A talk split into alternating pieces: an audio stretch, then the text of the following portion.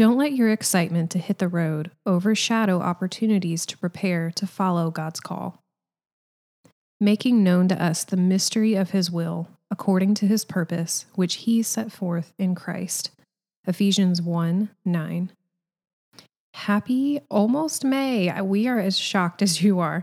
Hopefully, this month has helped strengthen your resolve to set out on the journey toward your future influence, set in motion by God's divine plan for your life.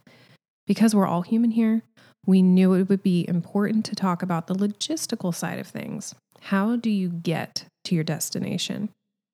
To start this important conversation, we opened the month by laying out a very important foundational fact. When God calls you to something, he includes a time of preparation.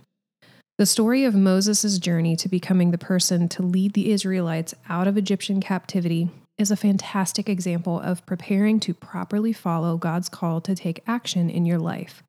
If you've felt a nudging to be more of an influence and use your voice and talents to further God's kingdom, you've probably had a moment or two or more where you wondered, Lord, why me and how?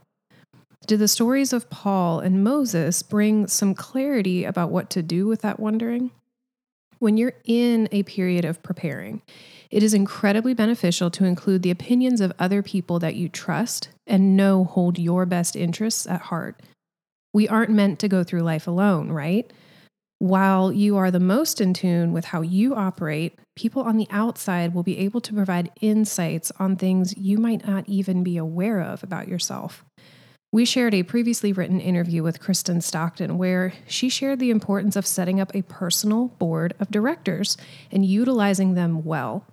She also shared the different roles you should have represented on that PBD to make sure the feedback and guidance you're receiving is well rounded.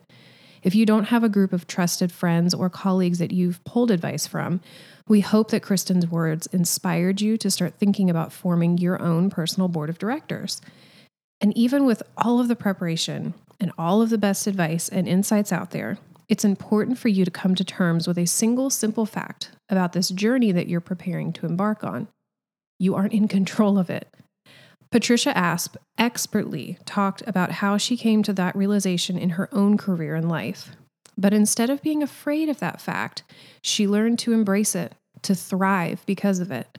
When you realize that you don't hold all the answers and that you ha- don't have to, life suddenly becomes full of freedom and beautifully orchestrated seasons of intense trusting in God. And this journey that you're following God's call and stepping out on could be just that season. As we get ready to dive into next month's conversation about preparing for your journey, don't forget the period of growth that you invested in this month.